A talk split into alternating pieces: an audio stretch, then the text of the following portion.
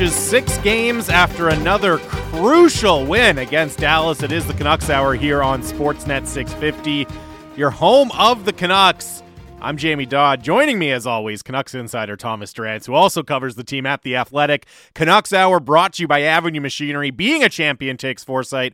Build your company to win for years to come with fuel-efficient and reliable Kubota skid steers, excavators, and loaders from Avenue Machinery.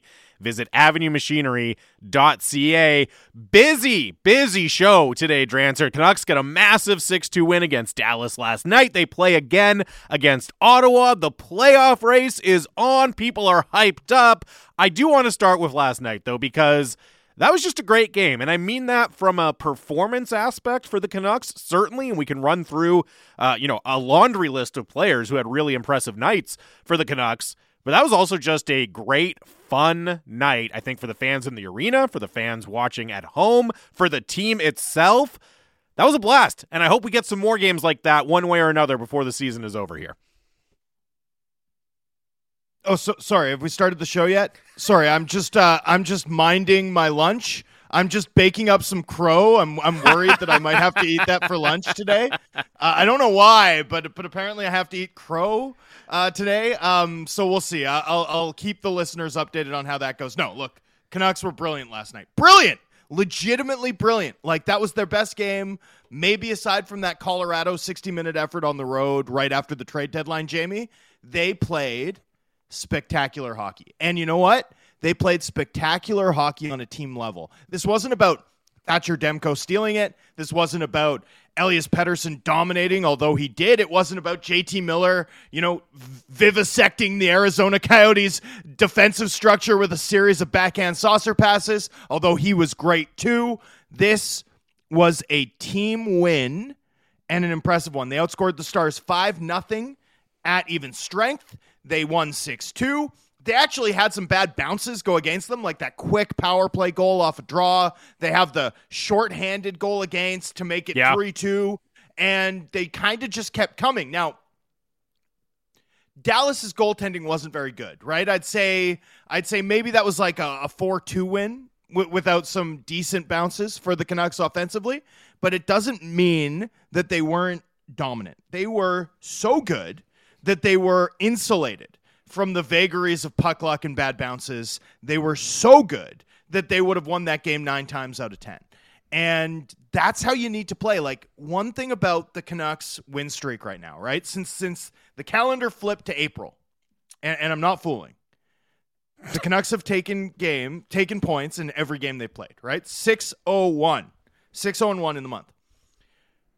They've shot 14% 5-on-5. 14% of all shots that the Canucks have taken this month have resulted in goals, meaning that the opposition's even strength save percentage is in the 860s. The 860s, Jamie, that's not going to last. Period. That's just not going to last. There's, the Canucks are a great finishing team, but that's not going to last. The Canucks also have gotten 950 goaltending, which means their opposition's shooting percentage is sub 5%. Sub 5%. That also, Demko's excellent, spectacular. Yaroslav Halák has given them one really good game. They'll need him to give them another tonight. That also, though, is not going to last. Prime Dominic Hasek doesn't sustain 950 save percentage at 5-on-5. Now, all of which is to say, who cares about sustainability at this time of year? You're at the pointy end of the season. There's just, 6 games left, right? Yeah. Win 5 more. Who exactly, cares? Exactly, yeah. If it has to be done in unsustainable fashion, they'll take it, Yeah, who cares? But with no margin for error, right, you need to play well enough that the puck that bounces off of X dude's skate and past your goaltender or the puck that gets flipped up from behind the net off the goalie's helmet and in doesn't kill your season, right? Like, that can happen. Right now, the Canucks have the wind at their back, and sustainable or not, that's not always going to be the case. This league is too tough. You're not going to bounce your way into the playoffs necessarily. You need to have a, brute level of solidity sort of underpinning your game. When the Canucks play the way they did last night, they have it. They've got it. They've got what they need. Recreate that tonight. Recreate that Thursday in St. Paul. Recreate that Saturday in Calgary. And then three more times thereafter. Mm-hmm. And I might have to really put some extra hot sauce on that crow. Yeah, sriracha will make it go down a lot smoother. I think Drance. We can maybe field some suggestions for how to prepare crow for you if the Canucks do end up making this a reality. 650 is the Dunbar Lumber text line. The smart alternative. Visit Dunbar Lumber on Bridge Street in Ladner or Arbutus in Vancouver online at dunbarlumber.com. And We'll dive into exactly where things stand in the playoff picture right now. Obviously, a huge, huge night for the Canucks. Not only getting that win, Vegas dropping a game against New Jersey. Very, very significant as well.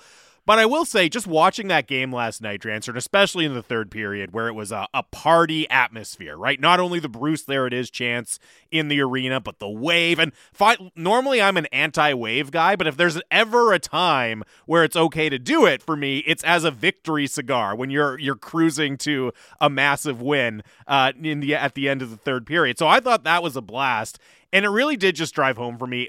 As much as over the last, 5-6 years, we've kind of had some fun with the whole concept of, meaningful games in March, I just feel personally, and I think there's probably a lot of fans that are on this level as well, thank goodness this team is playing meaningful games right now. Thank goodness these games actually have significance, because playing up the string for a bunch of irrelevant games for weeks or months is such a slog. And I look at some of the teams, it's so hard. And it's a drag not just for fans, it's a drag for the team too, right? And I look at just what some of the teams, like San Jose and Anaheim, those teams both spent a long part of the season ahead of the Canucks in the standings, right? They haven't had anything to play for weeks or months now, right? Like San Jose has lost 10 in a row. They are just an absolute... it's an absolute death march for them to finish the season. Anaheim has been scuffling for months now. That's tough. And it still doesn't, for me, it's still, you can kind of recognize the accomplishment from where they were to come back and make these last 6 games really feel like they have stakes and really be important, fun games and events for the fans. That's really impressive. You can still recognize that the bar needs to be raised for next year and beyond, but even getting to this place and salvaging the season and making it so it wasn't just this miserable lost season from hell, right, from February on or something like that, man, last night's atmosphere and the result and the performance, it really drove that home to me. That is an accomplishment in and of itself. And again, I'm not trying to, hand out moral victories here. And look, they obviously, it's going to mean a lot less if they don't finish it off and make the playoffs. I understand all of that. It's still pretty cool that we're here after all the ups and downs of this season. And the great thing about it, Drancer, another big game tonight against the Ottawa Senators. Before we get into that one, so here are how things stand in the Western Conference playoff race now as of the results last night. The Canucks are 4 points back of the LA Kings. Canucks have 86 points. The Kings have 90. Canucks have a game in hand, and the two teams are tied in regulation wins, right? So you win tonight, and LA plays Anaheim tonight.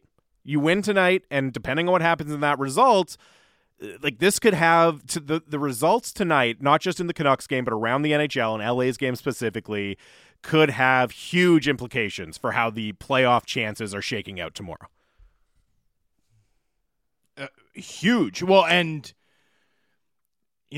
for the Canucks now, you're playing the second game of a back-to-back, but so is Ottawa, although I'm not sure they actually played in Seattle last night. I mean, woof. They were terrible. So you're playing a back-to-back, but you're playing a back-to-back against a team also playing a back-to-back. So this isn't a schedule loss. This is a level playing field. Yeah, and they're playing 3 and 4 as well, I believe, Ottawa. Yeah, and you need to take care of business against Ottawa. This is a team with Michael Del Zotto and Travis Hamonic on their top pair. You can't lose to this team tonight. That about says it all. That about says it all. You cannot. And yet, I mean, they're pretty dangerous. Brady Kachuk's played really well of late. Josh Norris has played really well of late. Drake Batherdson's back in the lineup, even though Matthew Joseph, who's been a really nice fit with them, is out. That takes away some speed. Connor Brown, always dangerous. Looks like they'll have Adam Gaudette in the lineup tonight, so the Adam Gaudette revenge game. Still want to see some Canuck fight him. That's still something that's on my bucket list of things I think would be funny to watch. So some funny subplots, some interesting subplots. This Ottawa Senators team is... you know, not particularly good, and they've got their backup in net, but they can do damage. They can make you pay. They can certainly give you a game. I don't know if anyone watched their game against Toronto over the weekend, but I mean, they gave the Leafs a scare. Like, they can give you a scare. They can play good hockey. They can be imposing, and they have just enough weapons to do damage if you're not on. Canucks still have the edge in net with Halák playing. Halák is confirmed to start with Demko not going back-to-back. The right call, a gutsy call from Bruce Boudreau. And then, yeah, so you can't slip up here. You know, the Nashville Predators play Calgary, not an easy opponent for them. The LA Kings play the Anaheim Ducks, probably an easier opponent, frankly, than Ottawa, to be totally honest with you. But nonetheless, it's hockey. Anything can happen. That Anaheim Ducks power play is really good. They've got enough young skill to do some damage here and there. It's one of Getzlaff's last home games. You know, there should be some emotion for the Ducks here. Crosstown rival, like divisional rival. You hope totally. Maybe they muster some emotion for that. Yeah, for sure. And someone notes that y'all didn't even mention Tim Stützle, and that's just incredibly disrespectful for their best player during the last three-game stretch. Wow, the best player during a three-game stretch. My goodness. Also, Tim Stützle. I was getting Tim Stützle's playing well. Yeah, he's playing really well. Yeah, he's playing well, especially on the power play. So there's point is the Ottawa Senators do pose some danger. The Canucks do need to control this game, right? Like, I don't just want to see them win, although that's, you know, a non-negotiable. They need the 2 points tonight. I want to see them maintain at least some of what we saw against Dallas. I want to see that again. By the way, there's good text in from Leafs hater Steve. Highmore did a pretty good impersonation of Cliff Ronning in the corners and along the wall last night. Garland's been doing it all year. Garland with two more even strength points. He's up to 40, 5-on-5 points in on the season. That puts him in the top 40 league-wide, right? Like, bona fide top-line production from Garland, 5-on-5. Pretty remarkable considering how often he's been criticized, frankly. Playing really well. And then I thought there was another good text in. Does it say anything that the Canucks likely have 330 goal scorers this year? Not even the 2011 team had that. One thing to note is how goaltending performance is so far down this season. Like, it's wild the hit that goaltending performance has had over the course of this campaign. So in 2010-11, right, sort of like the height of the butterfly era, the average save percentage was at .913. This year, it's down to .907, right? And it's actually dipped to about .901 in the month of April, just over the course of the past 20 days. As a result, you're seeing a lot of up-jumped scoring statistics, right, throughout the league. So we're living in a world where there are 70 players in the NHL at the moment, 70 players in the NHL at the moment with 25 goals or more. 70. That's a wild amount of 25 goal scorers. There's probably going to end up being something like 50 or 55, 30 goal scorers in the league. Yeah. In 2010-11, there were total 25 goal scorers in the league. There were 50 total, and total number of 30 goal scorers. There was 29, right? So you're looking at that player type, that player profile being twice as likely to occur this season as back then. That's an important piece of context to keep in mind. And an important piece of context, too, to keep in mind as we're talking about players this offseason, right? You're going to be looking at and evaluating a lot of guys who are like, well, you had 50 points. And it's like, yeah, but relative to what that would have been a decade ago, we're probably talking about more like a 40-point guy. So just a thing that I'm going to be a little bit mindful of in talking about production here, because what we're seeing is a pretty dramatic return of form for shooters. Like, we're looking at the NHL having probably the highest conversion rate for shooters in about, something like 20 years this year, or certainly 15. So you're saying we could see some epic free agency blunders this offseason for teams that don't make that adjustment. That happens regardless of the adjustment. NHL teams love to make mistakes on July 1. They sure do. Looking at this game, or July 13th this year, or whenever it is in July, sometime in July, they love to do it. Looking at the game against Ottawa tonight, and you're right. Like, first of all, the headliner, and I want to make sure everyone has heard this, is that it will be Yaroslav Halák in net tonight. Bruce Boudreau confirmed that this morning. And I know last night, I know in the post-game show and in the inbox last night, there was a lot of people saying, this is still must win. You got to ride Demko. He's your guy. You don't want to put yourself in a situation where, Yaroslav Halák cost you your season. I understand that. I know yesterday on the show you made the point of, okay, if you're going to play Demko for every game for the rest of the season, that would be 7 games in like 12 days, and that's just way too much of a workload for an NHL goalie, even when as talented as Thatcher Demko. Even before you get to the 7-game mark, I don't want him playing his third and fourth in 4 nights when you play Minnesota on Thursday, right? Like, I want him as fresh and as close to peak condition as possible for those 2 games against Minnesota and Calgary. So I have no problem giving Yaroslav Halák the start tonight. What Boudreau had to say was basically like, hey, we've got 2 really good goalies. Halak's played well for us. He cited the Nashville example again over the weekend of them rolling with Yusei Saros for back-to-back games and how it didn't work out. So I have no problem going with Yaroslav Halák. Now, having said that, it is the Ottawa Senators. They are playing their third and 4 nights and on a back-to-back. They're starting their backup goalie, Filip Gustafsson, who has not been very good, to say the least, this year. Nope. That all factors into it, but I also don't want to treat Ottawa as a cakewalk, right? Because to use an extremely kind of tired sports talk cliche, they've got a puncher's chance in every game, right? Like when you have any given Tuesday. When you have the talent in the top 6, right? Kachuk, Norris, Stützle, Batherson, who's back in the lineup. When you have those guys in your top 6, they can burn you. They can make plays, right? And all of a sudden you can find up, hey, we've given up 3 goals and we've had bad shooting luck and now we're down in this game going into the third period. That can happen for any team against the Ottawa Senators. You still look at the overall depth of the roster, and as you said, they're rolling out Michael Del Zotto and Travis Hamonic. It's still a team you should absolutely beat, but they do have the weapons that can make things uncomfortable, even for good teams. So start Halák. I have no problem with that whatsoever, but this is still a game. This is not the Arizona Coyotes, where it's a free space on your bingo board, right? This is a game that the Canucks still have to come out, make sure they have the right process, make sure they're playing the right way, and trying to replicate the performance we saw last night. If they do that, they should have no problems, but it's not a team that you can look past or take lightly at all, I don't think. Can we call the new Ottawa Senators top line the Walker Texas Rangers line, by the way? I'd never even thought of it until you just said it, but Kachuk Norris? Come on. It's right there, staring us in the face. It's the Walker Texas Ranger line. And also Connor Brown. Connor Brown's there, too. You got to win this game. This is a tough one. Travis Hamonic, by the way, underlying profile is really good since the trade. He's played really well for Ottawa.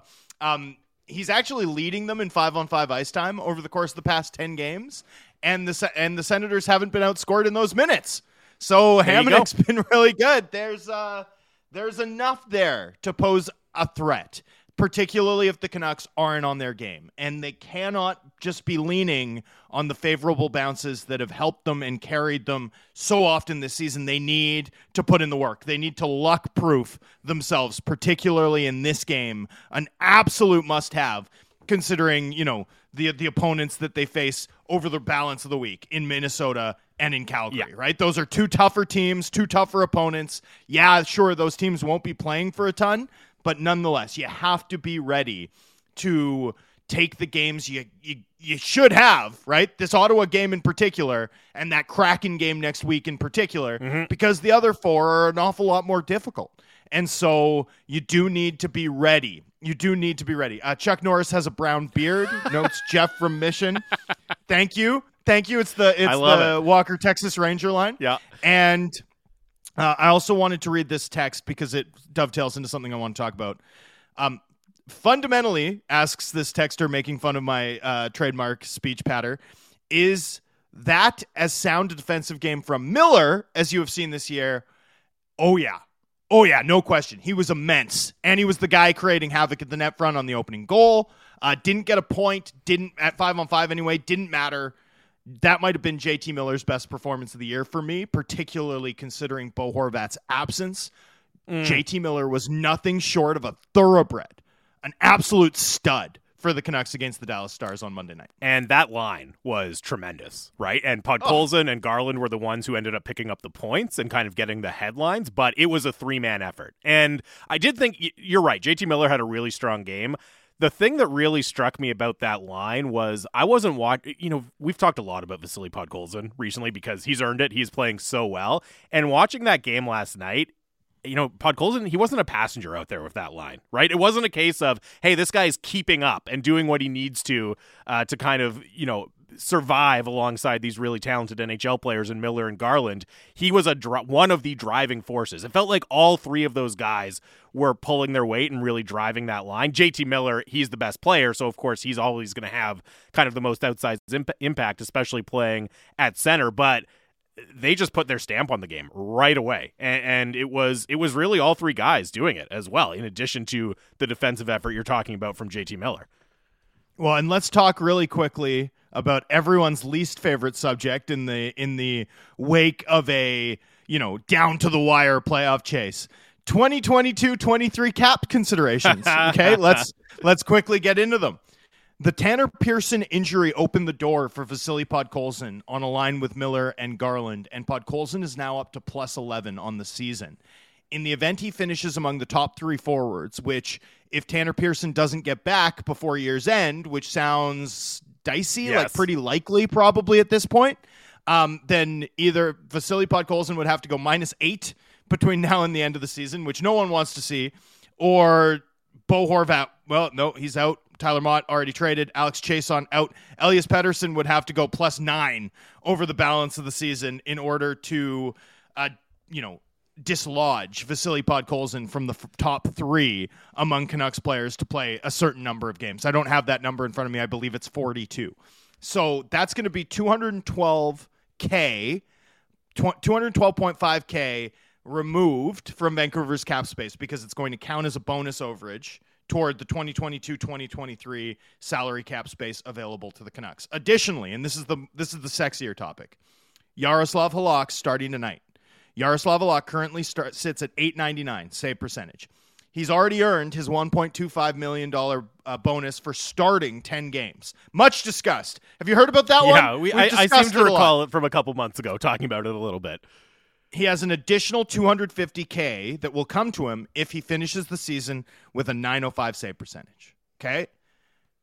23 saves. 23 saves will get him to .905. 32 saves and 1 goal against will get him to .905. 42 saves and 2 goals against will get him to .905. So those are sort of the benchmarks to watch today, because this could be a $250K cap space start for Vancouver's backup. Those are the random little bits of cap math to look at. I'd say in all probability at this point, when you go to Cap Friendly's armchair GM mode and start sort of doing the Canucks cap math and trying to figure out like, oh, hey, they're not in cap trouble.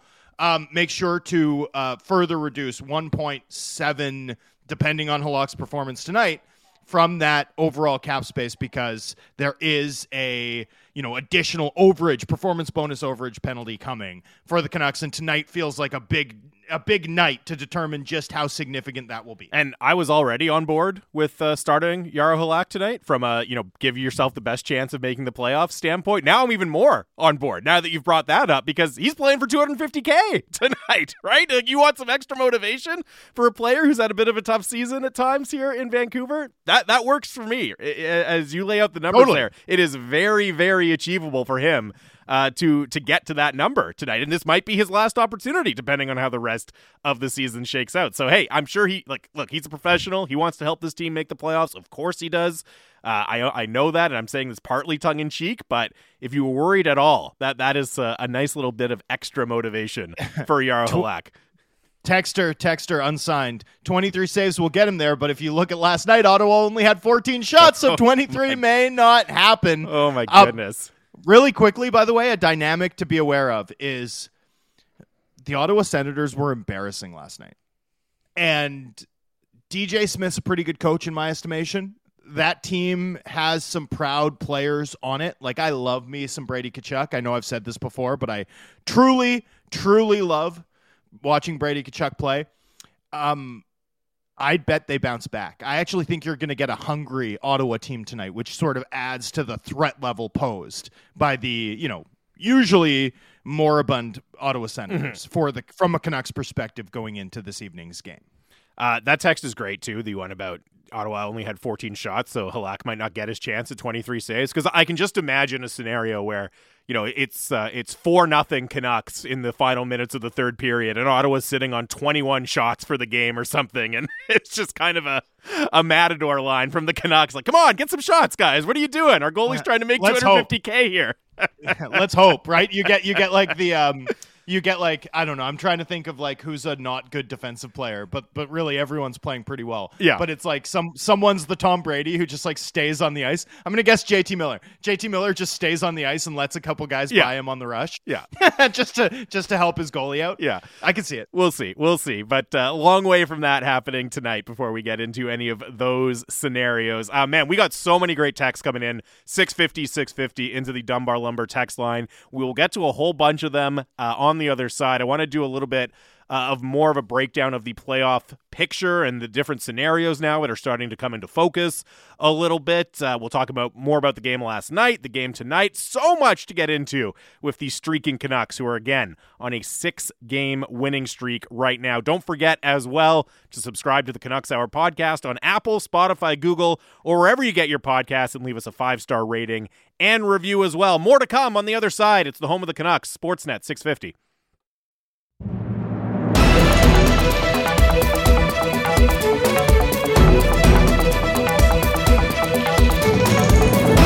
Welcome back to the Canucks Hour here on Sportsnet 650. Jamie Dodd and Thomas Drance with you for another segment. Day after a big Canucks win, another Canucks game day tonight against the Ottawa Senators. Canucks Hour brought to you by Avenue Machinery. Being a champion takes foresight. Build your company to win for years to come with fuel-efficient and reliable Kubota skid steers, excavators, and loaders from Avenue Machinery. Visit avenuemachinery.ca. Keep your text coming in as well, 650. Mike in Kelowna says, this is a terrible decision to start Halák. This is what I hate about analytics. I'm not sure it's an analytics decision, but fair enough. He says, if we win tonight, I will eat my words that we will lose, and I will treat you both to a round of golf at Predator and lunch. That's from Mike in Kelowna. So, hey, Mike, I'll take you up on that. Absolutely. I like it. I like you putting some stakes there as well on it. It was a no game day skate for the Canucks, unsurprisingly, coming off the big win last night, playing back-to-back. Halák gets the start, as you heard Mike fretting about there. Only other really lineup note from Bruce Boudreau was that Alex Chiasson is a game-time decision. Of course, he was a late scratch because of non-COVID illness last night. Boudreau said he's still not necessarily feeling great, but they'll see how he's doing at game time. I wanted to read this text as well from Marcus and Gibson. He says, remember, Ottawa finished above us last year in the Canadian division. Pride on the line for this game for sure. And somebody else texted in earlier. I think it was Leaf Hater Steve. The Canucks seem to play their worst when they play the worst. And, you know, this is something you and I have talked about and kind of tried to dissect and make sense of a lot on the show. Is it seems like it's happened a few times this year, Drance, when the Canucks are kind of riding high and things are really going well and they've clawed their way back into the playoff race, an inexplicable letdown game follows. And I'm not predicting that tonight at all. I think they'll get the job tonight done tonight against the Ottawa Senators, but if there are fans out there who are kind of worrying, oh boy, is this going to be the letdown game that we've been waiting for? I understand that perspective because we've certainly seen it a few times this season from the Canucks. But they're also not inexplicable if you consider that a team that needs the wind at their back to do the type of damage that we've seen them do in April, right?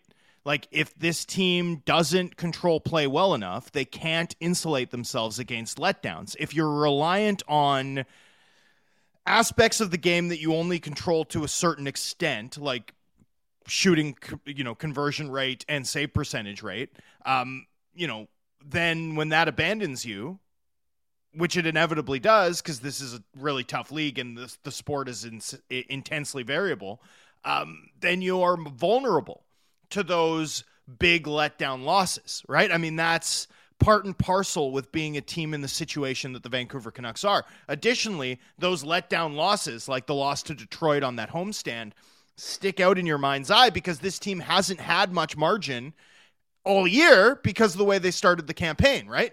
Good teams lose to bottom feeders all the time. It's the NHL. It's just that for lots of those other good teams, it's just like, oh, well, that's too bad. We'll just pound the next opponent. Who cares? We're still going to be a 110-point team, whereas the Vancouver Canucks just haven't been able to afford those types of losses because of the way they started this season. So for me, it's not inexplicable. There's a reasoning behind it, and it's why replicating the way that Vancouver attacked in waves and played so relentlessly against the Stars 5-on-5 is everything down the stretch. If they can do that with some measure of consistency, then hopefully they'll be able to withstand the slings and arrows of outrageous hockey misfortune. Yeah. And again, the margins are still so fine for the Canucks, right? There's still not really margin for error, as much as it is a case of they control their own fate. You know, that still involves winning 6 more games in a row against some really good opponents mixed in there, right? Like Minnesota and Calgary are fantastic hockey teams, not to mention, you know, the teams you're chasing like LA, Edmonton on the final day of the season. So, for example, let's say the Canucks take care of business tonight, get the 2 points against Ottawa, and LA, for whatever reason, loses in regulation against Anaheim. I still wouldn't say you have a ton of margin for error. You're trending in that direction, right? But until LA loses a couple of games, you're still going to feel like you have absolutely no margin for error. Every game is going to feel like an absolute must-win here. I do think it's interesting, though, because, okay, at this point, I think a lot of people, even Canucks fans that have been skeptical for much of the season, have kind of been caught up in the excitement, and why not, right? Like, they've won 6 games in a row. They've given themselves a real shot. I completely understand that. We do still have some people texting in. Like, I know Reg texted in early saying, hey, I don't want to burst people's bubble, but this isn't going to last. Pretty soon we're going to be talking about what to do in the offseason. And one of the, you know, lines. That's fun too, though. Yeah, that's fun too, though. In the meantime, let's enjoy 2 weeks. Yeah. Like, let's have a night. We'll be here to do that. Let's have a night, baby. Let's go. Like, this is going to be good. This is going to be good fun. And it's not just, like, one of the things I loved about the experience last night, because I wasn't at the game, was the way that the Canucks 7:30 start, and you know me and my late starts, Jamie. Oh, yeah. Love them. Allowed me to watch Vegas, New Jersey at intermission, right? Like, Canucks intermission would go and I'd flip over to the Vegas game and just be like, how is Vegas not winning this game? They've got so many breakaways. Like, oh my goodness. Andrew Hammond. Sure. Why not? I loved it. And then tonight, you know, the scoreboard watching, you've got the Nashville game starting at 5. You've got Canucks, Kings, you know, concurrently running. Like, enjoy it. This is going to be fun. Like, no matter what happens here, at this point, right, it's not like the Canucks are messing up their draft position any further. You know what I mean? Like, there's no need to do anything for the next 2 weeks, but enjoy it. And when the offseason comes, which is still more likely to come in a couple of weeks than the playoffs, you know, we'll enjoy that too. That'll be a blast. We'll break it all down. We'll talk about what, you know, the plans should be. We'll try and argue about whether or not this team is close because of what they did under Boudreau, or in fact if the full 82 games is more representative, and if they make it, we'll be breaking down a playoff series, and like, that'll be pretty fun. And either way, we're win-win-win territory now. There's no losers at this point. There's no losers, including the players who've put themselves in this position, and including Bruce Boudreau, right, who has significantly enhanced his leverage, both in terms of talks with the team. He should be extended. And by the way, I have a little nugget. All right, hold on. Before we get to the Boudreau nugget, because I do want to touch on something. Yeah. We'll get to it. But right. First of all, and this is not my main point, but first of all, shout out to good Surrey, BC boy Andrew Hammond, former Vernon Viper, for getting the job done for the Devils last night in net, and helping out his hometown team in the process. The other thing I wanted to say, right, the whole like, well, they're ruining their draft lottery odds, or the other line we hear a lot, right? And I mean, we've heard it from Daryl Sutter, you know, I wouldn't want to be the 8th seed. You're just going to get stomped by Colorado. You know, all of a sudden, the Canucks aren't chasing a series with Colorado or Calgary. They're chasing a series with Edmonton, right? And look, Edmonton would still be the favorite, but it's not unthinkable that the Canucks could stage an upset against the Oilers. Like, playing the Oilers in the first round is a far cry from playing either Colorado or Calgary. And I'm not sitting here saying and that means the Canucks have like a stealth chance to win the cup this year or anything. My point is simply that a lot of the reasons to kind of be negative. Or less excited about a playoff berth, well, you get a chance to play the Edmonton Oilers. Like, that's a winnable series. That's a very, very winnable series, right? And you're telling me you'd rather have Thatcher Demko than Mike Smith? Yeah. I think with that goaltending discrepancy, you might have a shot in that series. So that's another kind of interesting thing that has developed. And then that's even before we get to the, they play Edmonton on the last day of the season, right? So depending on how the intervening 5 games go, like, that could have just fascinating implications. That could be like a preview for a series. That could be Edmonton almost getting to pick whether they want LA or Vancouver. Like, that could be a really, really fascinating game. So anyways, I just wanted to point that out. We're not talking about a matchup with a juggernaut in Colorado or Calgary here. We're talking about a matchup with the very talented but very flawed Edmonton Oilers potentially on the table. Well, who knows? I mean, maybe Calgary beats Nashville tonight. The Canucks win, sure. And all of a sudden we're like, hey, Nashville, hey, yeah, look, sure. Oh, look at that. That's open. That path's, I mean, that's what the next 2 weeks are going to be like. Every day we'll be overreacting to results. And, we don't usually get to do that on this program, but when you get to the river card portion of the season, what else is there to do? There's no sustainability checks. There's no, what do the next 30 games look like? There's no, come on, there too much has to go in there. 6 games. There's only a certain number of outs and scenarios that could possibly play out at this point. We'll be overreacting to results as we go. And that's the fun that this team has earned, that these players have earned. They've put us in this position, and they've been guided on the way there by their head coach, Bruce Boudreau, who does not have a guaranteed deal beyond this season. Team option, right? Elliot Friedman, our colleague at Sportsnet, has reported that there's some type of balloon payment in the event that the Canucks do not opt to stick with Boudreau, and there's been a lot of smoke wondering about his future with the club. Smoke that I don't think is emanating from nowhere. I don't think that's baseless media speculation. I wonder what's going on there, because for me, extending Boudreau, not just keeping him, extending Boudreau should be a no-brainer. And to that front, I am hearing Boudreau will meet with his agent, the legendary Gil Scott, at some point this week. My guess would be back in Minnesota when the club briefly heads east.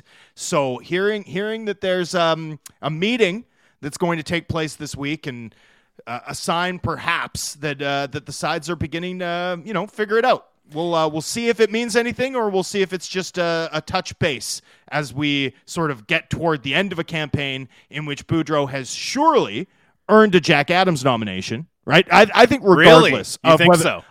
I do. I mean, how could you say otherwise? Like, what's the argument against him? It's been a phenomenal run. What's the argument against him? Yeah, clearly, he should be a Jack Adams nominee. Yeah, I mean, I'd have to go through and look at the other candidates right now, but based on where they were and where they are now, it's pretty hard to argue against it, at least to be a candidate for it. Yeah, I mean, I'd imagine Andrew Brunette will get some love.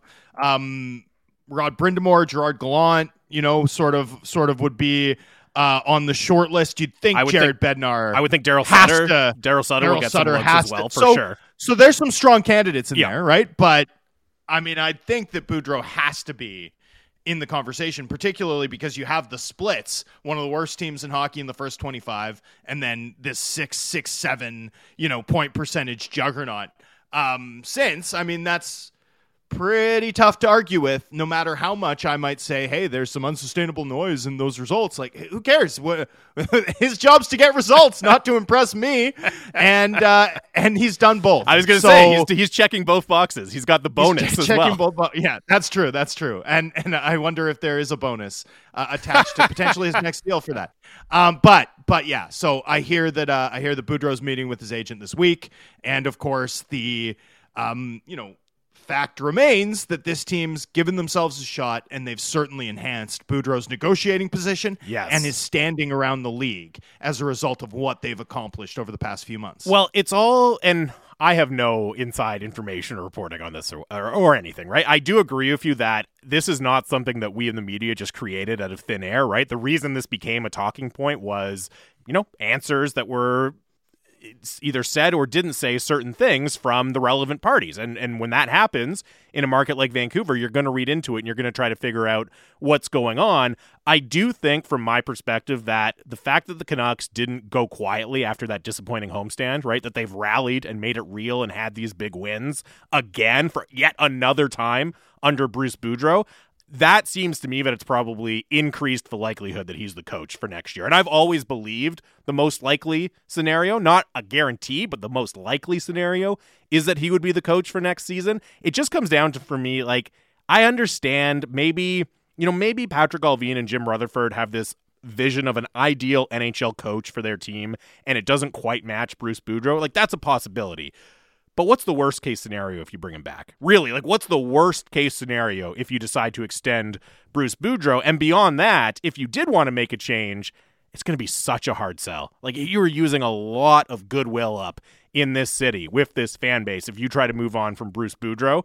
Plus, he's a really good coach. He's a fantastic coach. So I think there's just, at this point, it seems like there are so many factors pointing towards him returning and this relationship continuing. I would be very, very surprised. Having said that, again, the speculation started happening for a reason. So I don't think it's a guarantee, but I think the more they win here, and certainly if they find a way to make it into the playoffs, you're going to be seeing Boudreau behind the bench for the Canucks next year again. I want to read a text, by the way. I love Canucks fans completely writing off the LA Kings. The Kings have outplayed expectations all season. They had their best defense. They didn't have their best defenseman for 39 games and are still firmly in a playoff position. They're also still playing well. Like, I know that their run of, goaltending has perhaps made it look like they're stumbling. I think I even referred to them as the stumbling LA Kings in my column this morning.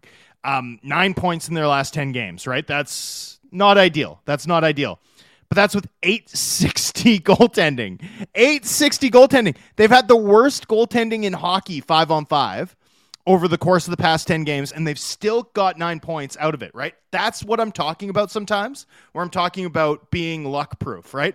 The Kings are controlling play well enough, just well enough, at 53% control of expected goals, that even though their goaltending has completely shot them in the foot, and not just like once, like Gatling gun aimed at the foot, like full chains of bullets into their foot.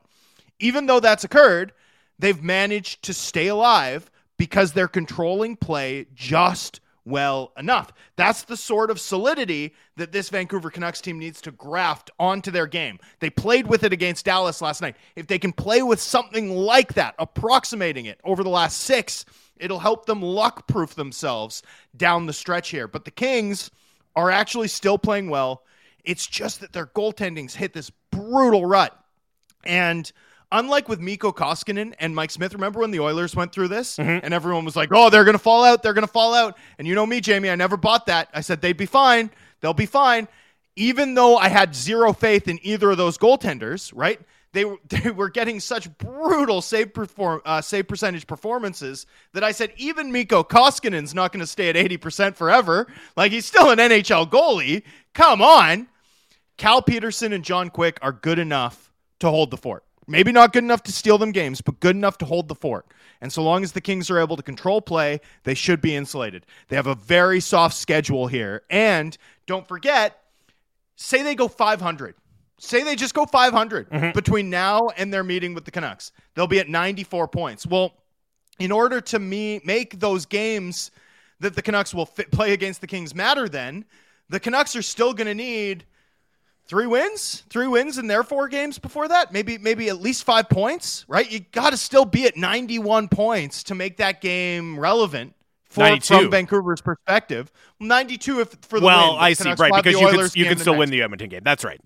So, but you're still gonna need more wins than them on the run into that game in order to even make that game relevant. So, yeah, the Kings are Vancouver's likeliest path here at this point. I think we all agree, but that's still not a likely path, which is why Dom Lucian's model still has the Canucks at only 14% playoff odds. Oh, by the way, I'm glad you brought that up. There's still a long shot bid. Because I used the analogy on the show yesterday of like a team going into the bottom of the ninth down 3 or 4 or something. And we had a very astute. I said 5. Yeah. a very astute Twitter listener. And of course, you were right. This is what I love about baseball, is that you can like get an absolutely precise number for something like this. So shout out to Trev on Twitter, who hit us up and said, pointed us to a tool using retro sheet data from, 100 years or whatever you want in MLB. And the closest percentage would be if you're down 2 going into the bottom of the 9th inning. Now, and I was playing around with this a little bit. So what was it? It was 7% roughly their chances were to make the playoffs yesterday before the win. So now it's, what did you say, 14%?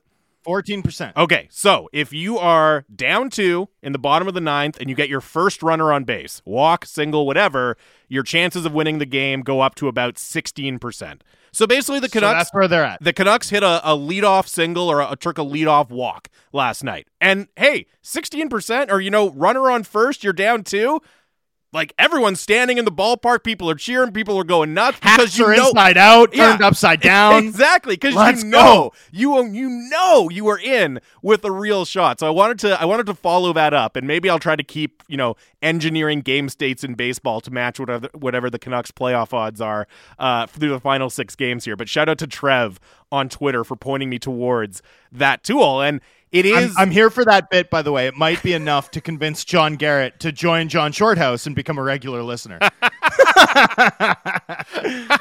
I do live for John Garrett's, for Cheech's Blue Jays fandom, because I'm a massive Blue Jays fan, and I'm always tickled when he gets a chance to talk about it on the broadcast. But to the back, I just wanted to get that nugget in because I was very delighted when Trev pointed me towards that tool.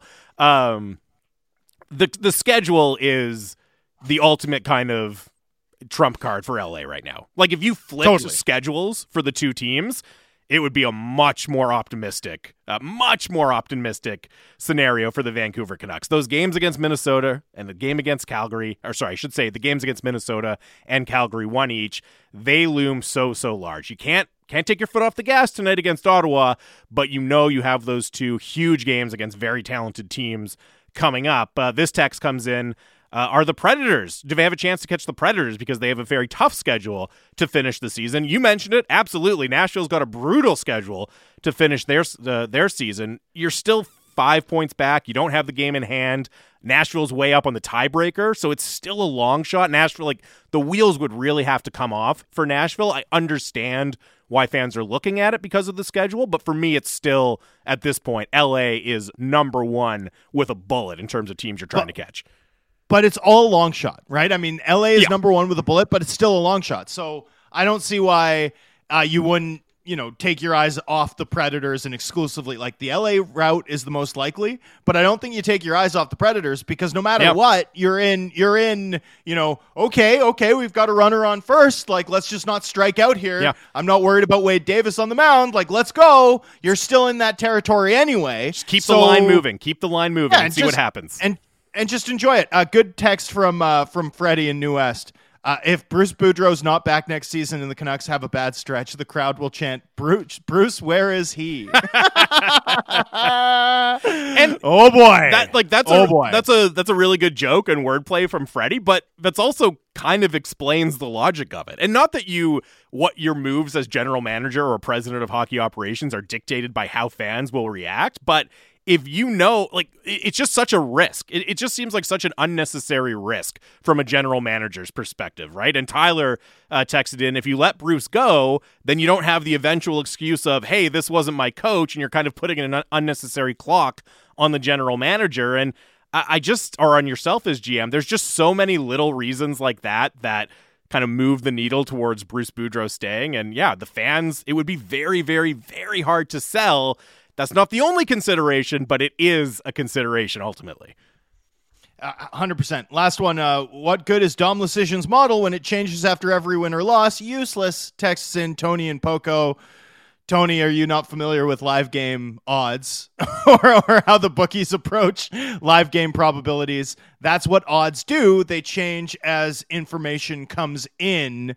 That it's a snapshot. That's the point. And of course, Dom's model tends to outperform the Vegas books. It had a little bit of a dip in the middle of this season, but I believe the log loss, it remains the log loss leader, even outperforming the gambling markets, which is why it's the model that I reference most frequently, as opposed to some of the other, very good and very useful models, whether it's 538 or Sports Club Stats or moneypuck.com, all super useful and well worth paying attention to. And yet, log loss wise, Dom Lucian, my colleague, not just my colleague, his market, his model is demonstrably, and year after year, the gold standard in the industry. That is going to do it for us. Another big game for the Canucks to look forward to. You can hear it right here, of course. All day game day coverage. The People Show is coming up next. Yannick Hansen at 2. That's always must listen radio.